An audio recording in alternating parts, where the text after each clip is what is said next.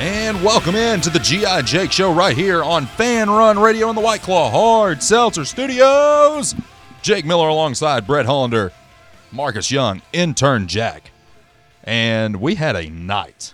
We had an evening. We had a day yesterday between the poll being put out for Marcus on whether or not cereal is a soup. We're going to check the results of that here momentarily. Your options on that poll is cereal a soup? Option A was yes. Option B was no. Option C, Marcus is a dumbass.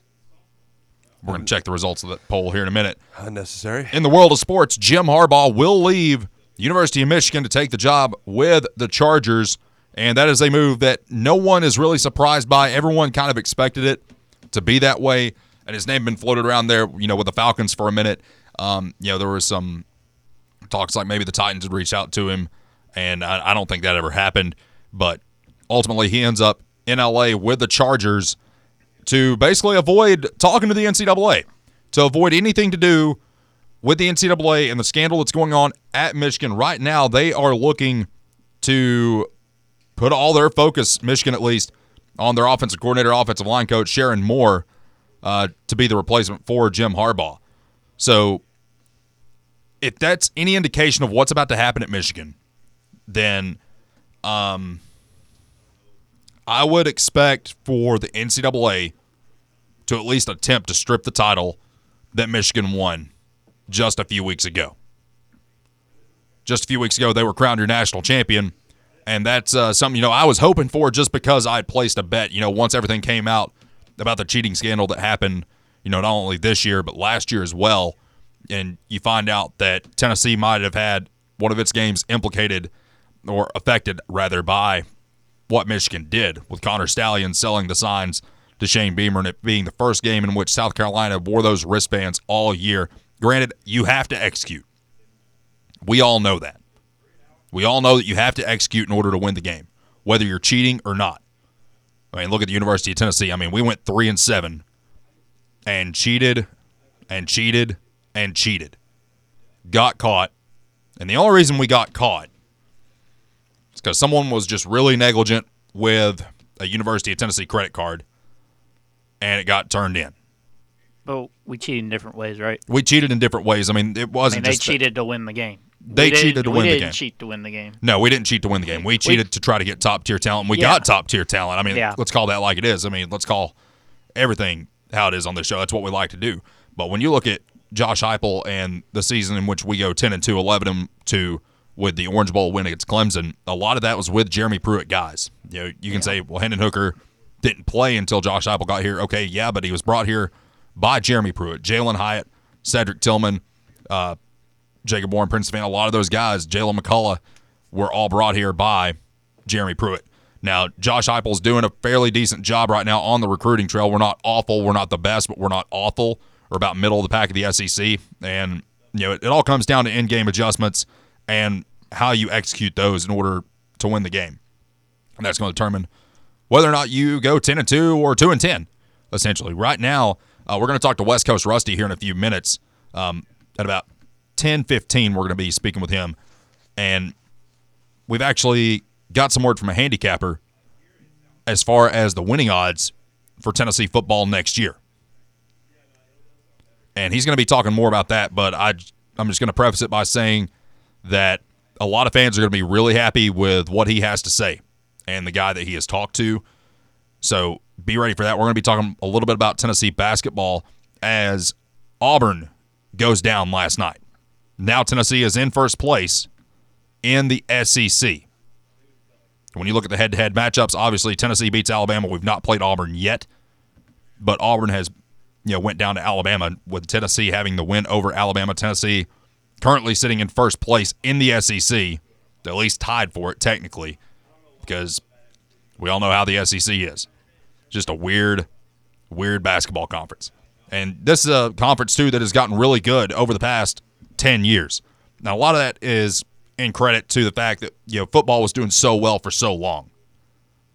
Not just Alabama, not just Florida, not just Georgia, but the SEC as a whole was doing so well for so long in football that a lot of these programs just neglected their basketball teams. Mm-hmm. I mean, even Kentucky before Calipari got there. I mean, they couldn't get anything rolling, period. I mean, they had a couple of good years with Randall Cobb. I mean, they didn't get 10 wins. But when you look at the SEC basketball, it has improved exponentially over the past 10 years because finally Greg Sankey went to these guys and was like, guys, listen, like something's got to be done about basketball. I mean, I think we were only getting 2 teams into the NCAA tournament at one point. Now, granted, that's when we had, 12 teams in the conference still. But you had to look at the athletic directors and say, hey, we know that you love football. We know that football is king in this conference, but you got to make basketball do something.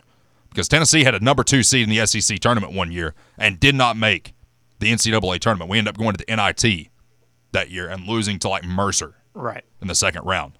And then the following year, we go back to the NIT. And then Konzo's final year, we go to the NCAA tournament, make the Sweet 16. Thought we were going to make an Elite Eight if it wasn't for a bad charge call on Jarnell Stokes. And the guy obviously didn't have his feet set or what have you. But, it is what it is. Brett, how are you, sir? Doing good. School's finally back. So traffic was a little denser this morning, like some of those school zones. Obviously, traffic was as dense as this fall. You're not going to have the 2-hour delay that we're going to have to deal with some mornings. But, schools are back. Maybe we can get back to some sort of normalcy, at least in my household and stuff. But, watch some of the Alabama-Auburn game. Neither one. I mean, obviously, we just beat Alabama. But Auburn, besides Broom, not really. I'm not too worried, I don't think, overall for them. Dude, there is a video right now playing on ESPN.com. I don't know why it just came up. It's from yesterday on the Pat McAfee show. Kalen DeBoer looks like a dad who is on his 5th divorce in this video. Is he, in his car? Yeah, he looked stressed to the max. Well, dude, before the Alabama-Auburn game last night, they had Jalen Milroe because the lights weren't coming on. Yeah. So they had Jalen Milroe sitting with Jay Williams and Ravage. They were just interviewing him and stuff. Wow. Talking to him. Very interesting. Marcus, how are you, sir? Pretty good. Had to deal with school buses on the way here, which I cannot stand. I forgot that school's back now. Was really happy for a while, because I didn't have to deal with school buses. And then all of a sudden, snow goes away. And, So, other than that, pretty good. Feel good about the Harbaugh thing, too. When I was on Talk Sports, we had that discussion on coaches that might jump ship and go to the NFL. Mm-hmm. We talked about Harbaugh, talked about Lincoln Riley. And it was a board bet. I said the only one that's going to leave is Harbaugh. And Lincoln Riley's still at USC, and Harbaugh's in L.A. to join Lincoln. That he is. So, look, this was the guy the Chargers wanted. This is the guy that they were always wanting to get, no matter who they interviewed. And honestly, the Chargers made the most sense, no matter who Harbaugh was interviewing with. The biggest drawback to the Chargers is that they are, I believe, 20-something over cap space right now. Yeah, it's awful. So they're going to have to make some decisions there to probably cut loose some veteran guys, make some cap space, draft well in this upcoming draft for them to get them some younger talent. But this was the one that made the most sense. I think he was always going to go somewhere West Coast. Mm-hmm. He was at Stanford. He was at San Francisco. I think he's a West Coast guy. Also kind of cool, he retired as a Charger. I don't know, as a player. I don't know how many of you guys know that. But he did play for the San Diego Chargers at one point. I don't think he wanted to go to a real big rebuild, though, either, right? I mean, he likes the established quarterback. I know he's struggled. Yeah. A lot of it has to do with who he's been coached by. I mean, Harbaugh's got a proven track record with any quarterback. That he does, and he's going to have that with Justin Herbert and company out in L.A. It's going to be interesting to see. Stay with us. We're going to be joined by West Coast Rusty coming up next right here on the G.I. Jake Show on Fan Run Radio. Making a better vodka soda ain't rocket science. You just got to start with a better vodka. And then voila, you get White Claw vodka soda. Your taste buds are about to get a PhD in deliciousness. JB Smooth only drinks vodka soda made with the world's smoothest vodka. Try the all-new White Claw Vodka Soda. Pick up a variety pack of their 4 delicious flavors. Only 100 calories, 4.5% alcohol, and 2 grams of sugar. White Claw Vodka Soda. Please drink responsibly. Are you ready to elevate your driving experience? Then you need to head over to your hometown dealership, Parkside Kia, home of the lifetime warranty. Discover the latest Kia cars and SUVs where technology meets style. Our friendly staff is here to make your car buying experience a breeze. Don't wait. Visit Parkside Kia today and drive home in the Kia of your dreams. Check them out online at parksidekia.com and visit their showroom at 9929 Parkside Drive. Parkside Kia, where your journey begins. Rogers Utility Solutions, a division of Rogers Hydrant Service, is a family-run Tennessee-based business since 2015. Now serving municipalities and residences in 14 states, Rogers offers fire hydrant flow testing, distribution flushing, and maintenance programs in accordance with ISO standards. Rogers also offers hydrant repair and installation, and they have the capability of repairing hydrants under pressure. For more information on Rogers' new sewer maintenance program, complete with mapping, cleaning, and camera inspecting, visit RogersHydrantService.com. Ever been the coach who realized the team's gear just wasn't up to par? Well, if I'm being honest, that was me. Just a downright irresponsible and plain bad coach. Then, SM Athletics changed the game. I want you to picture this. I walk into their store, a coach with a vision. SM Athletics didn't just see a coach. They saw a team's potential, and they delivered custom uniforms so striking. Our team's spirit soared. From cutting-edge apparel to top-notch equipment, SM Athletics transformed our presence. No more unreliable online orders or envying the other team's style. SM Athletics stands for quality, design, and on-time delivery every time. Coaches, elevate your team with SM Athletics. Call 865-966-3434 or visit smathletics.com. Get the best for your team, delivered right and on time. So, elevate your team's game by contacting SM Athletics today. They are our love bugs and companions. They are our pets, our family, and they make life better. When we face unexpected challenges, so do our pets. That's why we're on a mission to support people and their pets. Whether donating a bag of kibble, sharing an Instagram post of a lost cat, or welcoming a foster pet into your home, every bit of kindness counts. Visit petsandpeopletogether.org to learn how to be a helper in your community. Brought to you by Maddie's Fund, the Humane Society of the United States, and the Ad Council. I met her down at Aldi. She said that she saw me walking in about a mile away. Bean just had to take her phone and I just took her smile away. She said I'm too drunk and crazy, she don't like the way I dance. I said you don't have to join in, she said she'd take a chance. I've been kinda crazy ever since they went down.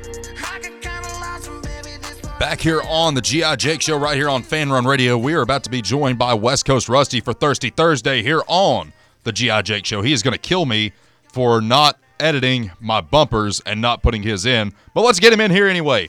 Rusty, how are you, sir?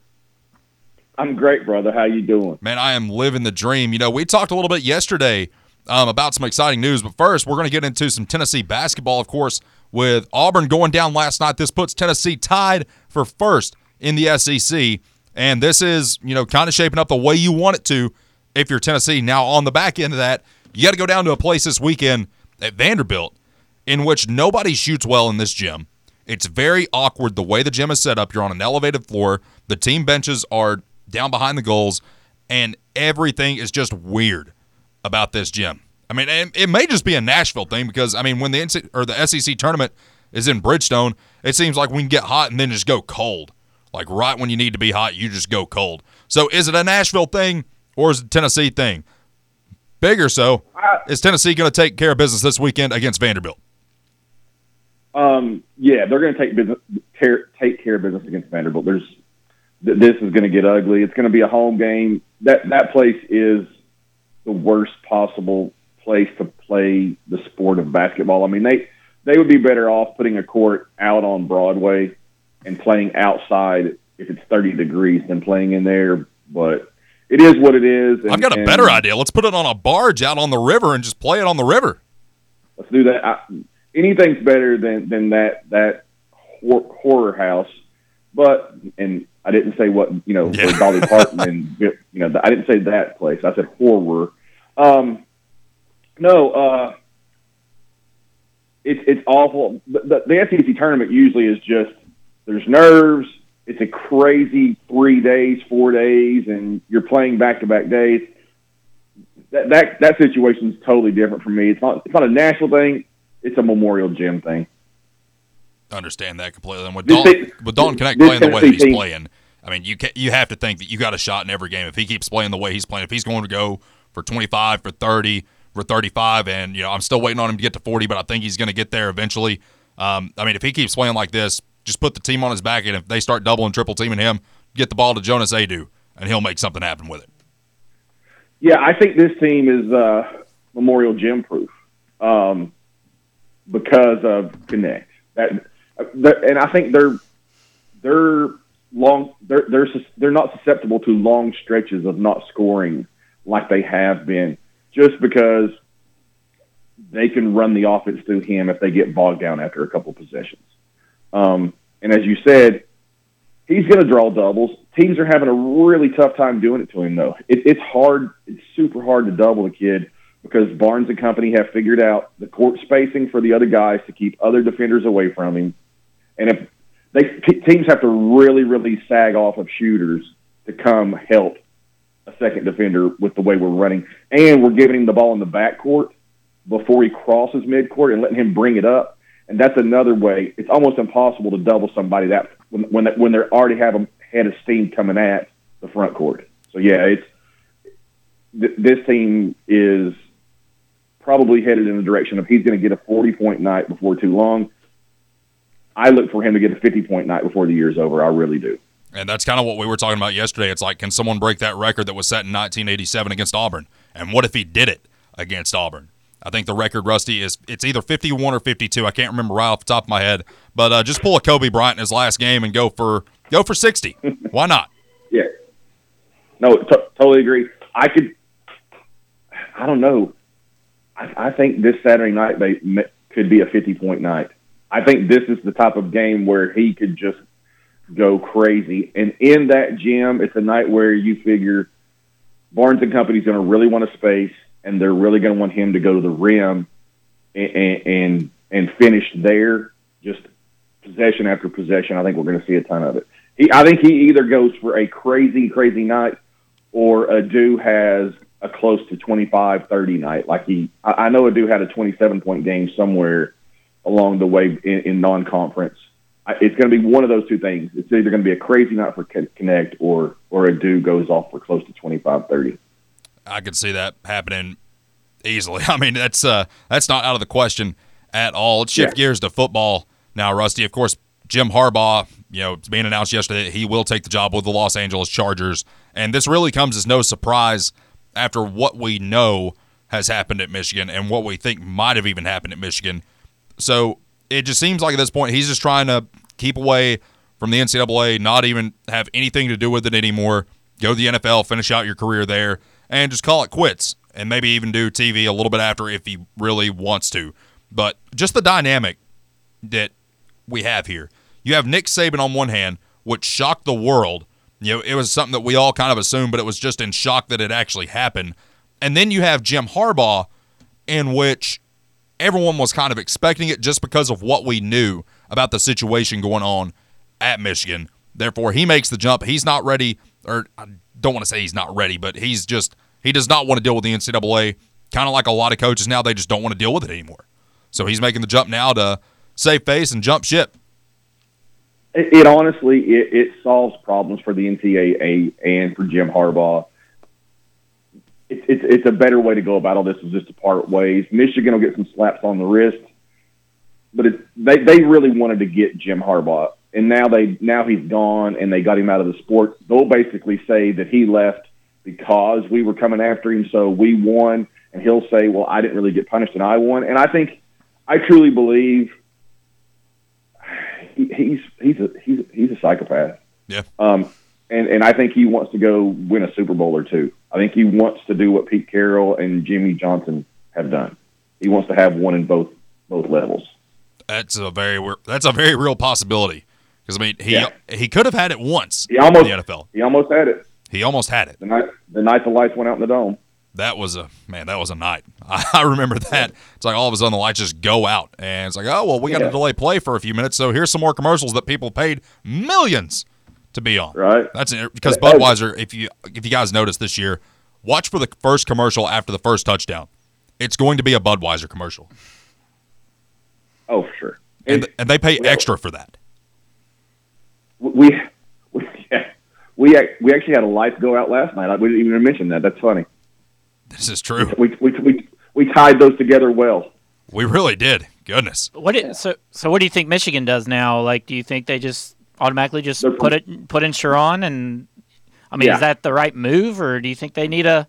Do they need a? I mean, just for instance, I mean, I know he's mentioned a little bit rumored. You know, Brian Kelly. You know, somebody established a little bit more. You know, we saw a sample size of this guy, but it was against weak competition. They could just hand the ball off. You know, things like that. So, I mean, is that? You know, Michigan fans going to be good with that. I mean, you just won a title, obviously, and this guy was calling plays. So just, you know, it looks like it's going to be him. So maybe this is a dumb conversation to have. But is that the right move for Michigan in your eyes? It's definitely more.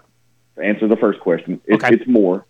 My information comes from my buddies who – or not buddies, but my associates who – still in the handicapping world, deal in the betting world. I have a link to pretty much handicappers that are involved in that are tied to different universities. My Michigan guys, Brian Kelly's never, ever, ever a chance for whatever reason. Right. And Moore is a stopgap. Moore is to prevent there being the situation of a guy following the guy who just won a national championship, and this is the guy who – we'll coach them for a little bit while they're getting whatever small slaps on the wrist they're going to get. Mm-hmm. And if he over exceeds expectations of what people are thinking he's going to do, great. If he falls short, then in 2 or 3 years, when those slaps on the wrist are gone, they'll go get the guy they truly want. That's their plan. They all say the same thing. Kalen DeBoer is a Michigan wants to be a Michigan man, and someday he'll be a Michigan man. Really? Okay. Causing turmoil down in Tuscaloosa. That's his dream job. Yeah. That's Michigan is his dream job. He has publicly said it over the years. So yeah. And does that matter? Like, I mean, you say, I mean, he's obviously at Bama now, but I mean. Like, if he's not successful, and Michigan has their eyes on him. I mean, if he's not doing well down at Alabama, I mean, is it still, you know, his job that if he wanted it? Right. Yeah. That's a fair question. If he has a couple subpar years at Bama, does Michigan even look at him if Moore doesn't succeed? Which I don't believe Moore is going to succeed at the level that keeps him happy. Yeah, because their schedule's as hard as it's going to be in. Yeah, decades. I mean, they got Oregon, they've got Washington, they've got Texas, they've got USC. I mean, they got Ohio State at the end of the year. I mean, they got a tough schedule. I mean, it's not going to be just, you know, what it has been, you know, for so long. Well, and speaking of tough schedules, you know, when you look at Tennessee right now coming up this football season, you look at it and it's like, we should go 9-3, we might go 10-2. Mm-hmm. Rusty, I know that you and I talked yesterday about this, and it seems like a lot of Tennessee fans are going to love what you have to say about this upcoming season. Or they're going to hate it. I don't know what the right answer is.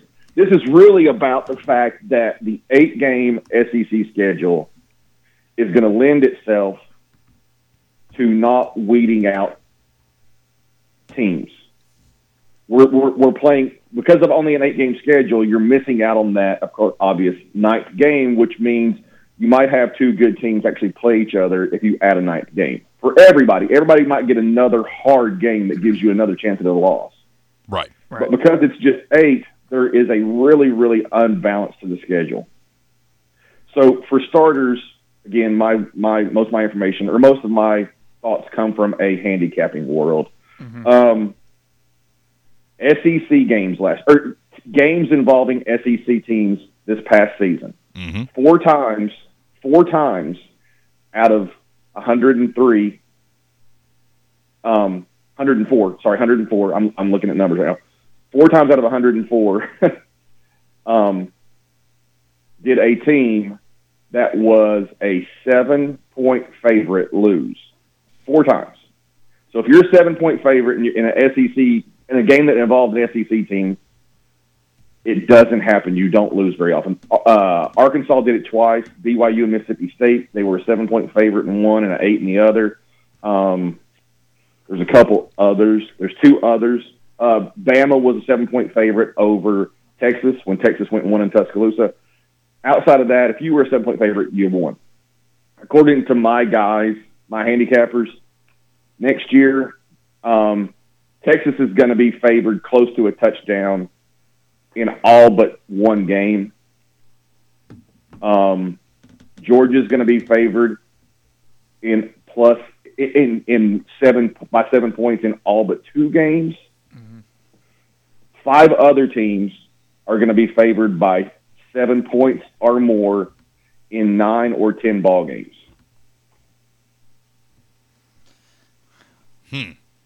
There's going to be at least 6 teams, because of the unbalance of schedules, that are overwhelming favorites to get to 10 wins is where we're at. Alabama, Ole Miss, Missouri, Tennessee, Texas, and Texas A&M all are extremely likely to get to 10 wins. And that surprises me with Texas A&M, given the circumstances that we know about, everything that went on down there with NIL and with Jimbo Fisher. Mm-hmm. And then Elko comes in, and it's like, okay, well, maybe he can do something, maybe he can't. I know I don't have a lot of confidence in Texas A&M until they do something, because you hear it all the time. It's like, okay, well, they have the best players that money can buy. They might have the best roster in all of college football. Well, okay, well, guess what? With the best roster in college football, they went, 5-7 a couple years ago, and then go 7-5 this past year. I mean, I'm one of these guys that got to see it until to believe it. And, taking the under on Texas A&M the past few years has done me a lot of good. And I just feel like, I don't know, they might be an 8 or 9 win team, but I don't see them getting to 10. I really don't. It's really because the schedule's so flawed. I mean, they're games that you could think. So Texas, I have them. It's Texas is going to be favored over A&M by a lot. Notre Dame is a coin flip for them. Mm-hmm. For A&M, and LSU is the other one that they should lose. So they're not 9-3 is extremely likely, because it's like New Mexico State, Mississippi State, Arkansas, Bowling Green, McNeese State. Their schedule is bafflingly bad. Ole Miss plays Furman, Middle Tennessee State, Wake Forest, Georgia Southern, Kentucky, South Carolina, Arkansas, in Florida and Mississippi State. So the path is there for them. Oh, it's hilarious. Like, roll out the red carpet at this point. Yep, Missouri's is the same way. Yep. Missouri's is a joke. Tennessee's is pretty daggone light. Oklahoma and Florida are your two chances that you feel like, oh, Tennessee could possibly drop those two games, just because Florida's Florida and it's Tennessee. Mm-hmm. Oklahoma might put up some kind of fight, but I think Oklahoma's going to lose 5 ball games next year. I just feel like they're going to go in the tank, and so do the people I speak with. And then Alabama and Georgia. But if Tennessee finds a way to win in Norman and not beat a down Florida team like they should, Ken's right in their window. It's the other 8 games are not a lot of pushback, and Tennessee's going to be heavy, heavy favorites in all those.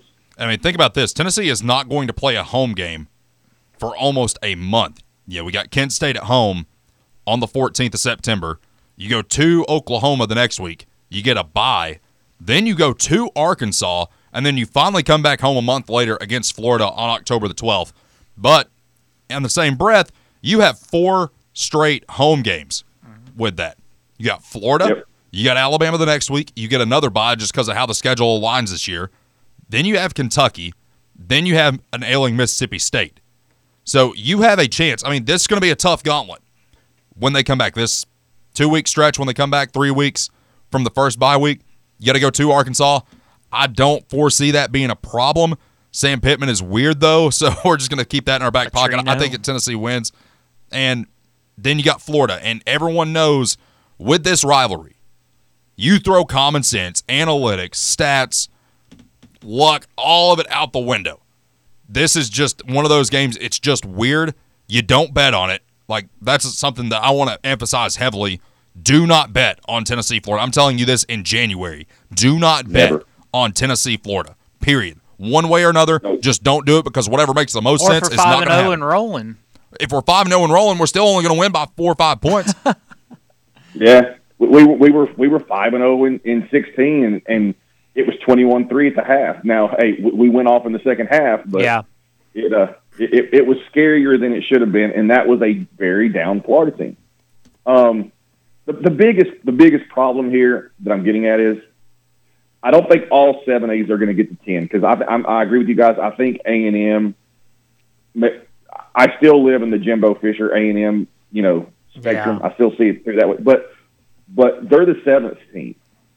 There's a really good chance that we have 6. Really, really good chance at 6. And that means probably 2 at least 10-win SEC teams would be left out of the playoffs. How confident are you in Bama in winning 10 next year with DeBoer? They're still pretty loaded on talent. They got a tough little schedule. I know that. Realistically, you could have had 6 SEC teams get to 10 wins this year. Bama could have lost how many this past year? I mean, we had them beat at the half. I mean, Auburn had them down the last play. Well, I mean, we should have beat Florida. We should have been 10-3. Yeah, at least at the end of the year. I mean, we'd have been 9-3 at the end of the year. I guess you get the 9 wins with the bowl game. But I mean, you look at that. And, I mean, Tennessee very well could have been one of those teams. Because you could have probably beat Missouri. I don't know what in the world. We weren't beating Missouri, though. They were good. It's weird to me, though, because Missouri's still Missouri to me. Like, that's just what's so weird about this. Missouri is still Missouri. The Jalen Wright fumble right before half really changed that ball game. It did. And they just come out in the second half, and that was it. Yeah. It killed every – well, I mean, it was a 6-point swing right there, because we were getting a minimum of 3. Worst-case scenario, and it turned into them getting 3. We probably were going to get 7 because we were going through them like a hot knife through butter at that point. Right, and we got ball coming out too, right, at half? Yeah. I mean, you could have put some points up, maybe get some momentum, come out of the half. Who knows? I mean, but that's football right there, though, in a nutshell. Though. Footballs have swings, such heavy swings in them. Yeah. Yeah, you do make a good point. Bama goes to Wisconsin. Yeah. Bama's going to lose to Georgia at home. They got Missouri. Missouri's going to be a good team. I mean, LSU. I mean, at Oklahoma, at LSU. I mean, they got a tough schedule, no doubt about it. And you just don't know what they're going to do. They don't have that ultimate X factor of being Saban. They don't have that halftime adjustments that he can make on the fly like he did against Tennessee. Like, the whole game changed, in the second half. So I don't know. It's going to be interesting to see them this year, that's for sure. And then you look at Florida. A team Florida's going to be terrible. Oh, they're going to win 4 at best. Yeah, 4 at best. You think 4? Dude, they're going to be lucky to get to 3, dude. Like, they're getting beat by Miami in week 1. Miami's they'll probably not very good either, though, right? What's that? Miami's not great. Give me the turnover chain, and I'll root Miami on to victory. But Miami will give you a victory. We saw what they did. Instead of taking it down, they try and score. I hope we don't see that again. That was the worst play. That is a tough non-conference game, that's for sure. It is a tough non-conference game. Yeah. But I look for Miami to win that game. They'll beat Samford. I don't think that Florida's going to beat Texas A&M. Mississippi State's going to be a toss-up. You look at UCF. That's a game I'm going to be eyeing. I'm going to be looking at that game. UCF going to Gainesville. Yeah. Gus has a chance there for sure. I think he does. And then, of course, after that, they come to Knoxville. So it's this is going to be a year where you watch Florida, and as a Tennessee fan or a Georgia fan or an LSU fan, you're just going to sit back with your popcorn and just watch it all unplay and laugh the whole time it's going on. You're right. There's a good chance. There's a chance they only beat Samford and Mississippi State. There's a real possibility of that. There really is. I mean, you look at the rest of their games, Tennessee, Kentucky, in which that's a team that didn't beat them for 33 years. Now Mark Stoops has got their number. They're not beating Georgia. They're not beating Texas. They're not beating LSU. They're not beating Ole Miss. They're not beating Florida State. They might actually only win 2 games. Yeah. You're right. Here are the 4 teams that I think are a lock for 10 or more wins. Okay. Georgia's a lock for 10 or more wins. Yes. Ole Miss is a lock. Mm-hmm. Missouri's a lock, just because neither one of them play anybody that can compete with them except two ball games. Yeah. So that's three. And then Texas is a lock for 10 wins. Tennessee, A&M, and Bama are all a coin flip for 10 wins probably. Right. The fact that Bama's a coin flip for 10 wins should say a lot. That's just because we don't know. If Saban was returning, I would say they're a lock as well. But with the change in staff and some of the transfers out and everything that's going on, I'm going to add them into the coin flip conversation. And their schedule's tougher than a lot of people. They drew a lot of tough SEC opponents. The big thing is this commissioner's got to get it to 9 wins. There's no Ole Miss and Missouri should have to play another tough SEC game, and they both somehow ended up just skating by. How many do you see possibly in the 12-team playoff in the SEC? I think it'll be 4. It'll be 4. I know they haven't. It'll be 4 because they haven't announced it yet, but they're going to go to the 5-7 model. They're going to go to a Big Ten champ, Big 12 champ, SEC champ, ACC champ, and then a lower tier, the highest ranked non. They're not going to call it the Power 4, but the highest ranked champion from one of those from another conference, and then you'll have 7 at larges. So that means there's already one SEC team in. There's already one Big Ten team in. Out of the top 4, then there's the 5th team. The 6th team could be Notre Dame. Right. If that year Notre Dame wins 10 ball games, if Notre Dame does, that leaves 6 open at-larges. The SEC is going to get 3 of those, and the Big Ten is going to get 3 of those, and that'll be 4 from each of those conferences. Okay. Some years Notre Dame might not get in, and it might be a second ACC school. It might be a second Big 12 school, which it's not going to. Let me rephrase that. It's never going to be a second Big 12 school because that Big 12 champion is not even going to deserve to be in. I mean, who's it going to be next year? Kansas State, TCU, Houston? Colorado. They're not going to let a second one in, more than likely. It's going to be a long time. The ACC, I guess, some year might have an argument for Clemson and Florida State or something. It's going to be very interesting to see. Rusty, thank you so much for coming on, man. Thanks, buddy. Tell us where to find you on Twitter. West Coast Rusty, at West Coast Rusty. It's really simple. And you can find us at Big Orange Banter. We do that 3 or 4 times a week, and going to be heading out and trying to go get a look when football practice in the spring starts out for all the high schools out here. Going to try to go get a look at some high school kids who's on Tennessee's radar in the area. Madden Iamaliava for sure, and there's a lot of others that we'll be diving into soon. Absolutely, awesome. Rusty, thanks so much for coming on, man. We'll talk soon. All right, you boys be good. That is West Coast Rusty making his weekly appearance here on the G.I. Jake Show. Guys, if you or your business or your team need apparel, need that logo on something, need it on a shirt, need it on a sweatshirt, need it on a bag, some others, anything you need a logo on, we'll make it happen over at SM Athletics. Check them out online at smathletics.com. And as always, guys, top-notch customer service, top-notch quality, a variety of products, and as always, competitive pricing. Stay with us. Final segment of hour number 1 coming up right here on the G.I. Jake Show. White Claw is taking hard seltzer to new heights with White Claw Surge. At 8% alcohol, White Claw Surge is a stronger wave of refreshment that doesn't compromise on taste. Available in 4 bold waves of flavor like ripe blackberry, citrusy blood orange, zesty natural lime, and tart cranberry.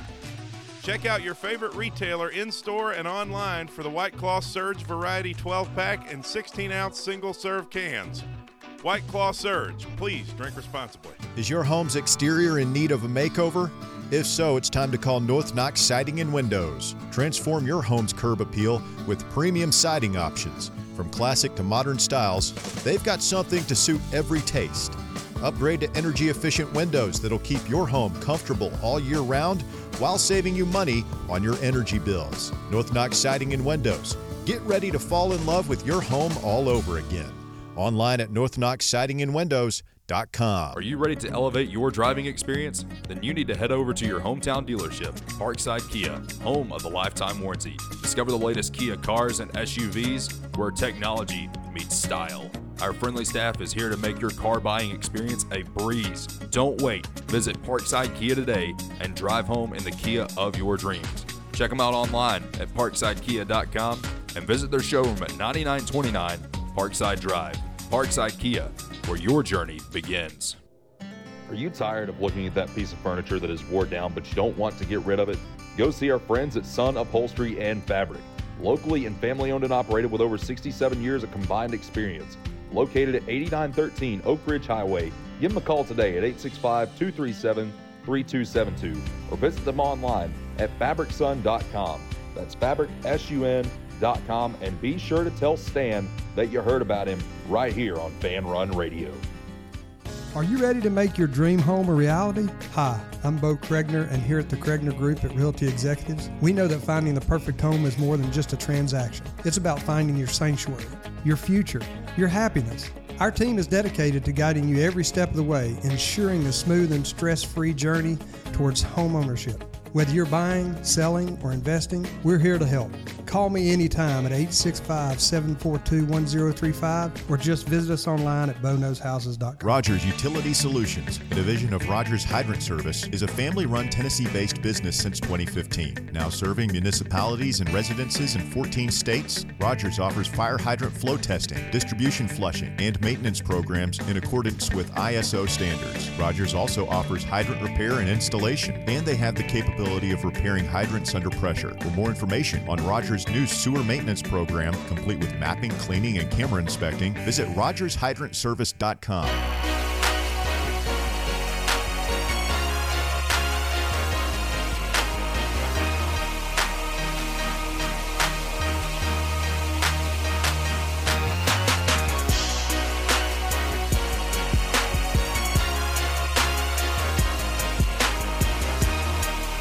On the G.I. Jake Show, final segment of hour number one. West Coast Rusty making his appearance as Tennessee gets closer this weekend, taking on Vanderbilt down in Nashville. What are some of your favorite memories from going down to Nashville and playing Vanderbilt? Nobody say being number one and then losing it 2 days later. Please don't say that. I'm going to go ahead and I'll start us out. I think that my favorite has to be, we're down 5 with not much time left in the second half. We're inbounding the ball underneath the basket, and it just gets lobbed up, and then Jordan Bowden throws down one of the nastiest dunks that we've ever seen on an inbounds pass. Yellow tape around the guy's body with the chalk paint. Jordan Bowden absolutely killed a guy. Brett, what's your favorite Vanderbilt Tennessee memory? I mean, it's got to be the Grant game, going for 43 and 20? Yeah. I mean, yeah, he hit 24 free throws, but it was still, I mean, he needed all those. We needed all those points. He needed all those free throws. He was so clutch down at the end. I mean, that's got to be just that overall game for him. That's one of the best performances I've seen in a Tennessee uniform. Marcus, you like Nashville. I do. What was your favorite memory? Of the town as a whole? Marcus, of the Tennessee-Vanderbilt basketball series with games played at that damn gym. It's hard to say, man. Like, I feel like we've been so dominant there. Mm-hmm. Like, it's kind of nice to be able to say that. That they all kind of blend together, because I really don't. I mean, there was a period of time I remember where Vanderbilt felt like a basketball school, where they were pretty good, right? And getting in there and taking away from them. They were a top 25 team for a minute. Yeah, I think going in there and taking away a win from them in their arena when they were at their best, that's always a plus. I mean, that's how you feel about whenever you beat Kentucky, like in basketball particularly. Like when you're able to go into someone else's home, when they are at the top of their game, yep, when they are seen as one of the best and you get to knock them off, there's no better feeling than that. To silence a crowd, like that's one thing that I've always wanted to do, like to go on a road game, whether it be football, basketball, hockey, whatever, to be able to be there, yep, and hear that crowd silent and all you hear. Like the LSU game in football, we've talked about it before, that would have been the most incredible experience to be there for that road game. So, yeah, being in that Vanderbilt – lower-leveled high school arena, it's nice to be able to steal a win from those guys anytime. Jack, And I'm sure you got some stats for me coming up here in just a second, don't you? I do. Yeah, I was trying to look up past matchups and totally forgot about our last matchup where they got that buzzer beater on us. Yeah. Sorry to bring that up. Back-to-back buzzer beaters. Wasn't Missouri right before that? Missouri was right after it. Yeah. That's right. But, yeah, definitely that Grant game. I remember watching that live and just an insane performance from him. Just an absolute domination. It does make you a little more – I'm looking back at that game, and I didn't realize Vandy was so terrible. They were 0-6 going into that game. Yeah. It was not – You're, thinking this weekend, you know, looks a little familiar. Yeah, because we were loaded, and they had some players, though. I mean, surprisingly, they were that bad, you know, looking back on that game. But, yeah, Grant 43, 4 blocks, 7 rebounds, 23 of 23 from the foul line. Just incredible performance. Absolutely. It is time for Jack's Stats presented by Sun Upholstery and Fabric. Jack, what you got for me? Yeah, so take this back to the NFL. Obviously, after their win against the Bills, they came out with the stat that Patrick Mahomes has started 6 years in the NFL, and all 6 years has made the AFC Championship. I thought that was an insane stat. Probably won't ever see that again. But I have a question for y'all. Where does he rank among all-time QBs for y'all? Because, he's up there with the best at this point. Would y'all say he's better than Peyton? No. What if he wins it this year? No, Tom Brady and Peyton Manning are the best to ever do it, period. Above Joe Montana. What if he wins it this year? How many AFC Championship games did Peyton go to? He's already been to 6. He was at 4 Super Bowls. So hey, careful now. Careful now over there. No, you got to respect the man. It's not saying Peyton's bad because saying Mahomes has been better right now. I understand what you're saying, but I came out. I'm as big as defender of Peyton as I can, but I got to respect when a guy's a little bit better. I understand, but this is coming from somebody who unrealistically got bashed because I put Joe Montana as the greatest all time. Which is just wrong, but. Yeah, you're wrong. You're not wrong. You're wrong with that one, but I'm not saying. You know, he's careful now. Hey, bottom line, Peyton Manning. You're going to get a phone call here, Brett. Peyton Manning and Tom Brady are the two best of all time. Tell him to call. If he wants to call and have a conversation, we can have a conversation. I think there's a conversation to be had with Mahomes and Peyton. I think it's starting to it's going to get to Brady level here soon if we're not careful. Well, and I think that Peyton. You get him some weapons. Peyton had to carry a lot of teams though. Tom Brady. Call this like it is. They both had to carry their teams. They were the products of good systems, yes. Did they have the best players around them at all times? Definitely not Peyton. Peyton couldn't throw them the last Super Bowl, let's be honest. That was hard to watch, but he won. Yes. It was hard to watch, but he won it. Peyton Manning. His defense won it. Until he got to his first Super Bowl, even then, they didn't really have all the talent around them, kind of like Patrick Mahomes does out in Kansas City. You've got a very talented tight end, probably one of the best in the game, and Travis Kelce, if not the best. And then you got wide receivers around you who were able to make stuff happen. You got guys like Isaiah Pacheco that's able to go out and get you whatever yards you need, get you a first down to set you up for that dime you're about to throw to Travis Kelce or whoever. Is Patrick Mahomes a good quarterback? Yes. Is he the best in the NFL? Great. Probably. Easy. You got to put great with his name. He is a great quarterback. So but where do you guys put Joe then? I'm so confused by this. Joe's, they're all like 1A, 1B, 1C, 1D. You can't. Well, it's just like basketball. It's different eras that you're playing in. See, I think LeBron's the GOAT, but everybody just went, 6 for 6. And do the same thing with Joe. He's 4 for 4 in Super Bowls. But Brady has 7, but he also went to more and lost. I think it's a greater accomplishment to get there and lose than it is to lose in the first round. Tom Brady, how many Super Bowls did he actually go to? He won half and lost half, right? So Brady's won 7, and he lost. He's 6? Probably lost 7. Has he been to 13? I think he's been to 13. He lost to the Giants twice. You got that. Lost the Eagles. Nick Foles. He's lost 3 times in the Super Bowl, so he's been 10 times. Okay. So he's only lost 3 times in the Super Bowl. Yeah. 7. Yeah. That's just dominant. How many shouldn't he have got to? At least the very first one he won, that was a fumble. It's definitely a shame for Peyton that, he had to match up with Tom Brady pretty much every year. So, but when they actually played each other, I think Manning has a better record against him in the playoffs too. I think, if I'm not mistaken, it's very weird. But when you're talking about the greatest quarterbacks of all time, Peyton and Brady are at the top of the list without a doubt. Now Peyton had better weapons than either one of them have had. At times, yes. There were times where Peyton had to carry that team. What do you mean? Did you forget about Randy Moss? Did you forget about he Marvin was Harrison, by Reggie that Wayne, point, man? Edgerrin James. Wait, what did you just say? Yeah, what did you say? Randy Moss was washed by that point. No, are you're crazy? Joking? He set an NFL record for touchdowns. He wasn't in his prime. He wasn't in his prime. Yes, he was. No, he wasn't. That year where they went undefeated and lost to the Giants. Randy Moss had a great year.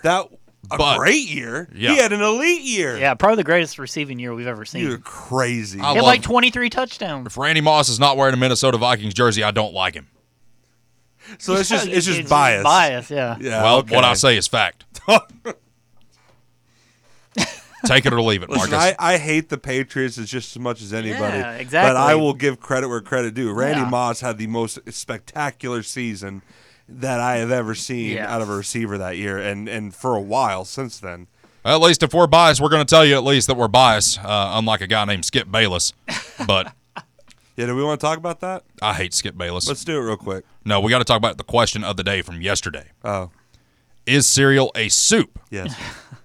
348 votes cast at Fox Sports Knox on Twitter. Your options, A, yes, B, no, C, Marcus is a dumbass. 3.9% of those 358 say yes.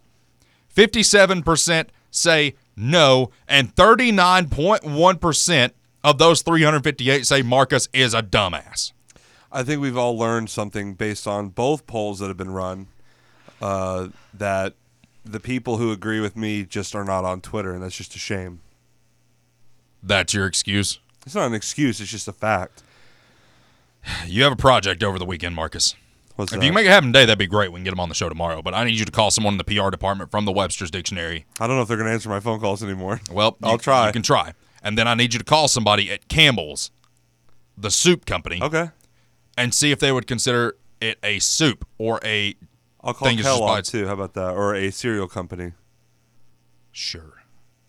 And we're going to get all three of the PR departments on. I mean, all you have to do is Google it. It pops up. It tells you right off the bat. It's a soup.